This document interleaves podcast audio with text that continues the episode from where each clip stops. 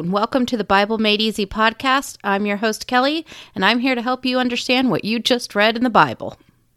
Hello, and welcome to episode one. I'm so excited for you to join me. Um, if you've done the reading, it should have been Genesis chapters 1 through 11 and chap- in Job chapters 1 through 16, or if you haven't done the reading, that's what this episode covers. I'm super excited to have you come along with me. We are going to have a lot of fun, see a lot of cool facts, and kind of go over some of the thoughts that I personally have when I read th- these verses. So, uh, first off, the reading takes place, the timeline. I'm going to try to give a timeline to everybody for everything that we read. Uh, this is a general consensus among scholars. So some dates may not be as specific as others. And if you see that, feel free to point it out. Uh, we can talk about it. But this is just a general timeline. So Genesis chapter 1 all the way through Job chapter 16 uh, takes place somewhere between obviously the beginning of time and about 2100 or before 2100 BC. A few notes about the creation. So, just the very first chapter we i think it's cool that we as humans were not create we were the last of the creation right? And women specifically were the very last creation. So we are like the pinnacle the chef's kiss the if you will. And as a girl that just i don't know for some reason that just makes me feel special. I don't know. Maybe it's just me but hopefully you feel special too all of you. And men thanks for going first. We know it's a rough ride out there sometimes so I always thought that was cool. The other thing I think is really interesting too is that we see how God creates not only creates the universe, but he literally sets up a program that we still kind of use to this day, even in, you know, thousands of years later. And that is he worked for 6 days and then he rested on the 7th day. Now, the Jews still use their Sabbath day on a Saturday, which would have been the 7th day of the week, which is exactly what God did. Christians came and changed their Sabbath day to Sunday because that is when Jesus rose from the grave. So Christians changed it. And when we get into Paul, which by the way, is not going to be for a very long time because believe it or not, the Old Testament is so much longer than the New Testament. You don't really realize that until you start to get into the reading. But uh, when we get to the New Testament, we'll discuss Sabbaths and which day is the right day and all of that. And uh, quick answer there's not one. But Christians celebrate on Sunday because that's when Jesus rose. Jews, and I honestly don't know about other religions, but the others celebrate, at least the Jews celebrated it on Saturday and still do. I think it starts like Friday night till Saturday night. I think that that's kind of cool that almost all of society still kind of practices that and follows that. For the first story, I think where we get to finally, God creates all the universe and then we drill in and we see Adam and Eve. And I think that it's it's always been a note that I always like to make and again it could be because I'm a woman, I don't know, but I find it interesting that chapter 2 verse 15 God tells Adam about not to eat from the tree of the knowledge of good and evil and Eve is nowhere to be found cuz she's not created till verse 18 it doesn't really change anything because obviously Adam told Eve and we see that, but I just find it interesting like Adam forgot that he told Eve. But before we get to the let's just throw her under the bus that we're going to do in a few verses, I think it is super sweet and super romantic that after God creates Eve, Adam bursts into this most spontaneous love poem. And I just think that's super sweet. And men, if that's you, don't let anyone come after you for that.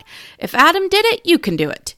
And I think that's super sweet. You should tell your woman how much you love her and adore her and think she's the best thing ever especially on days when she may not be feeling it. Uh, I personally am single, so I don't have that in my life, but um, yeah, it'd be nice if it happened. Sorry, Dad. The next thing that we see, of course, Adam and Eve are kicked out of the garden. Everybody gets in trouble. Oh, the one thing I find super so the final interesting thing before we're kicked out of the garden is that the serpent comes and talks to Eve, and there is no notation anywhere at any time that Eve was surprised that an animal was talking to her. I just find that weird. I think, did the animals talk in the garden? I mean, it's very possible that they did. There's no mention of it. There's no, nobody knows for sure, obviously, but I just find that super interesting. I know personally, though, if one of my dogs talked to me, I'd probably faint because Oh, of course, they'd probably also tell me, Mom, you got to feed me. Mom, you got to feed me. Mom, you got to feed me. Mine is all about food. Now we have a little, another little chihuahua named Emmy, and she wants to play toys. So to my dad, she'd be like, Play toys with me, play toys with me, play toys with me. And then we have a Great Dane Greyhound named Dirk, who's actually my sister's dog, but he lives with us. And he is.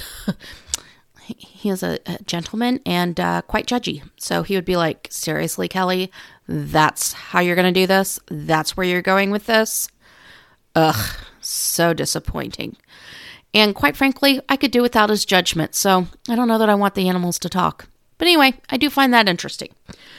So, past all that, kicked out of the garden because, you know, you done messed up, AA Ron kicked out of the garden. And the next thing that we see is that, oh, yeah, Cable's getting ready to murder his brother. And I find it interesting because instead of Cain going, gee, I should probably step up my game and give God my first fruits like my brother did, instead he's like, you know what? I'm just going to kill the guy because how dare he make me look bad in front of God? And so he ups and kills him.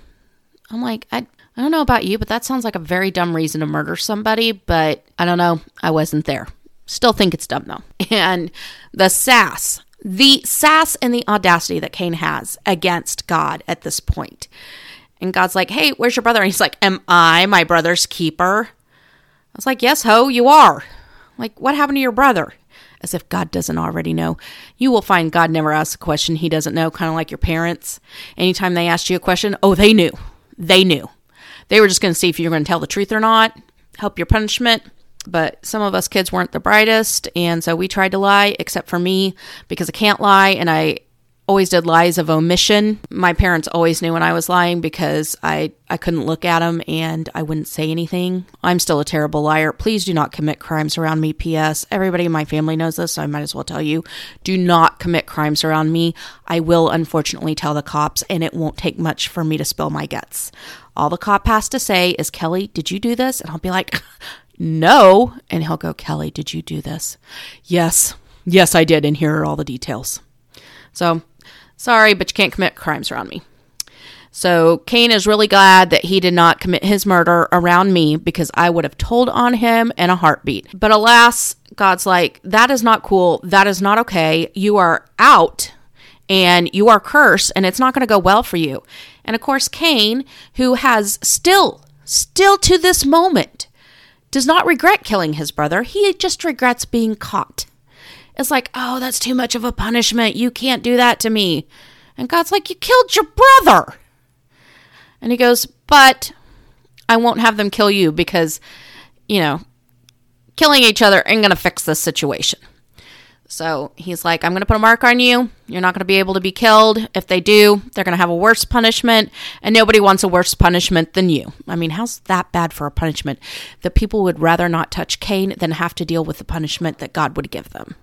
Just saying.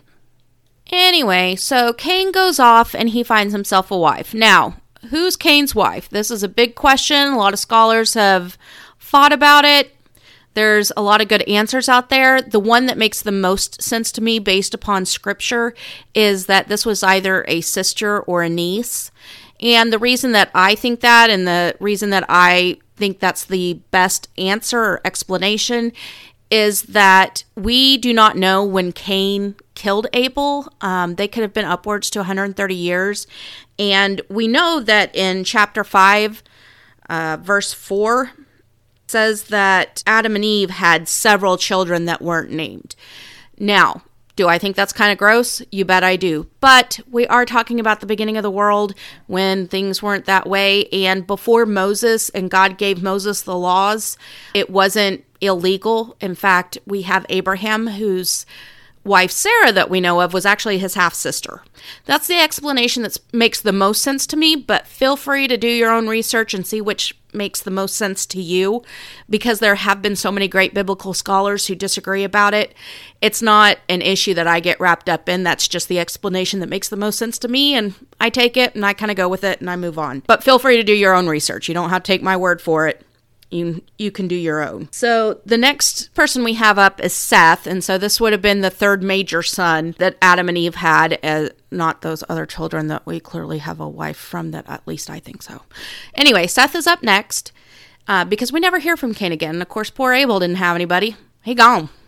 So up is Seth, and Seth is actually the line that everything's going to come from. What I think about, what I think is kind of cool is when we get into this, is that you're about to learn so much Bible trivia. Right. Okay. So first up is Seth fathers Enoch, and Enoch followed God and then was no more which means he did not die. He just, God's like, hey, I follow the Pastor Paul Sheppard, which if you get a chance to listen to his preaching, please do. It is phenomenal. I listen to it Monday through Friday myself. I just, I absolutely adore his preaching style, and he preaches the Bible straight up and down. Could not endorse him more. Just a, a really great preacher. Anyway, as uh, he is fond of saying, he's God was like, Hey, I think we're closer to my house than you are. Why don't you just come with me? And Enoch's like, You bet. So up he goes. Now, if you are like me and like to read the end of the book, well, even if you don't, I don't really care. Uh, you can make fun of me for it. It's not going to change the fact that if the book does not have a happy ending, chances are I'm not going to read it because life is sad enough, right? I don't want to read, you know, nasty hurtful endings. I've already done that. There's only one book that I really like that has a bad ending. And if you stick around, I may mention it later. It's not that big a deal. Enoch is because Enoch didn't die, and we know that based on the curse, that the wages of sin is death. If you go all the way to the end of Revelations, specifically chapters 11, 1 through 13, you see this story about the two witnesses. Most scholars, most biblical scholars, believe that Enoch is going to be one of those witnesses because he didn't die and the witnesses die. Now, the other one also starts with an E, and we will discuss him in the Old Testament, but we are far from him yet. Uh, so stick around and we will discuss him later. But anyway, I find it really interesting that it all just kind of wraps together like that. But it is written by God, so you knew it was going to be good, right? And by the way, Revelations does end really nicely. So then the next thing you have is Enoch's son, which is Methuselah, and he was the oldest person recorded in the Bible at 969 years. Now, when I think about how old some of these people were, like when they died or when they were going, it's like I wondered what it was like because they said that they, you know, started having kids like we normally do about 20 or 30. So it's like, how did they age? You know, what did it look like? Did time pass as quickly as it seems to pass now? Was technology going as quickly then as it seems to now? I mean, obviously they didn't have computers or anything like that, but I, you know, I just wonder. The next thing we see, and the next big story, is Noah of Noah's Ark's fame. And I think it's really sad. This is a sad part in history, and I think that we've been there more than once, and it is only by the grace of God go we. But you know that in a very short time, that there was some ish going on because God says that He regrets making humans. How bad do you have to be to go, God regrets making you? I mean, I don't want to know if he ever felt that way about me. I assure you he doesn't. He loves all of us. He sent his son to die for us. So I don't want to give that impression off. I'm like, please, God, don't ever let me get to the part where you regret making me. Ugh. But then there are those who are like, if you're worried about it, think you're fine. Anyway, all of that to say is that God regretted making humans. You did read correctly that there were demons, angels, but they're the demonic possession, uh, having sex and having children with mortal women. I often wonder that's where we get the stories of like Hercules and the Greek gods and things like that is from this. And people obviously saw something, and who knows? I don't know. I'm just shooting off the cuff here. But anyway, it always makes me wonder about that. There's a lot of things going on with Noah's Ark, so I thought I would kind of dive into some of the cool things that I wanted to talk about here and kind of park here for a minute.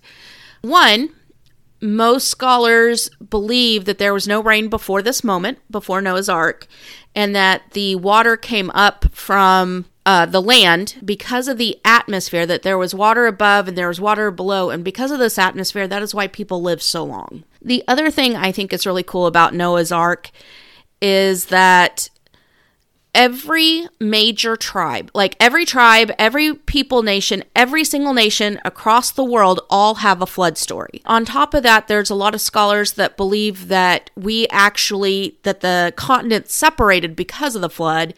And the other thing is is that's what many scholars believe killed the dinosaurs was the flood because we still have remnants. We still have many sea creatures that would have been around during the time of the dinosaurs and they didn't die. So I, I think the flood does cover all of those things and I think it's quite fascinating. So if you are really interested in that stuff, there's a lot of great books out there about it. There's a lot of great links and all of that. If I can, I'll link uh, some of my favorites for you. But I, I think that that's uh, the part that fascinates me the most is the fact that every single nation, every tribe, every person has a flood story.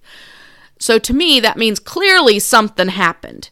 I mean, I remember g- reading Gilgamesh from World Literature course. So I just I find that really fascinating. And there's actually a website that you can go to and read all the different stories. Anyway, those are kind of the Noah's Ark facts. We don't know all the creatures that he's that he saved and most people believe that they were not adults either that these were babies. And I'm just thinking, you know, except for the mosquitoes, who wouldn't want to go down there and play with the bear cubs without worrying about a mama bear? I just think that's fascinating. Oh, anyway, my own fantasies because sometimes I dream about being in a zoo and getting to hug pandas all day. Like that is my job. That's what I get paid for is just to sit and hug and take care of pandas.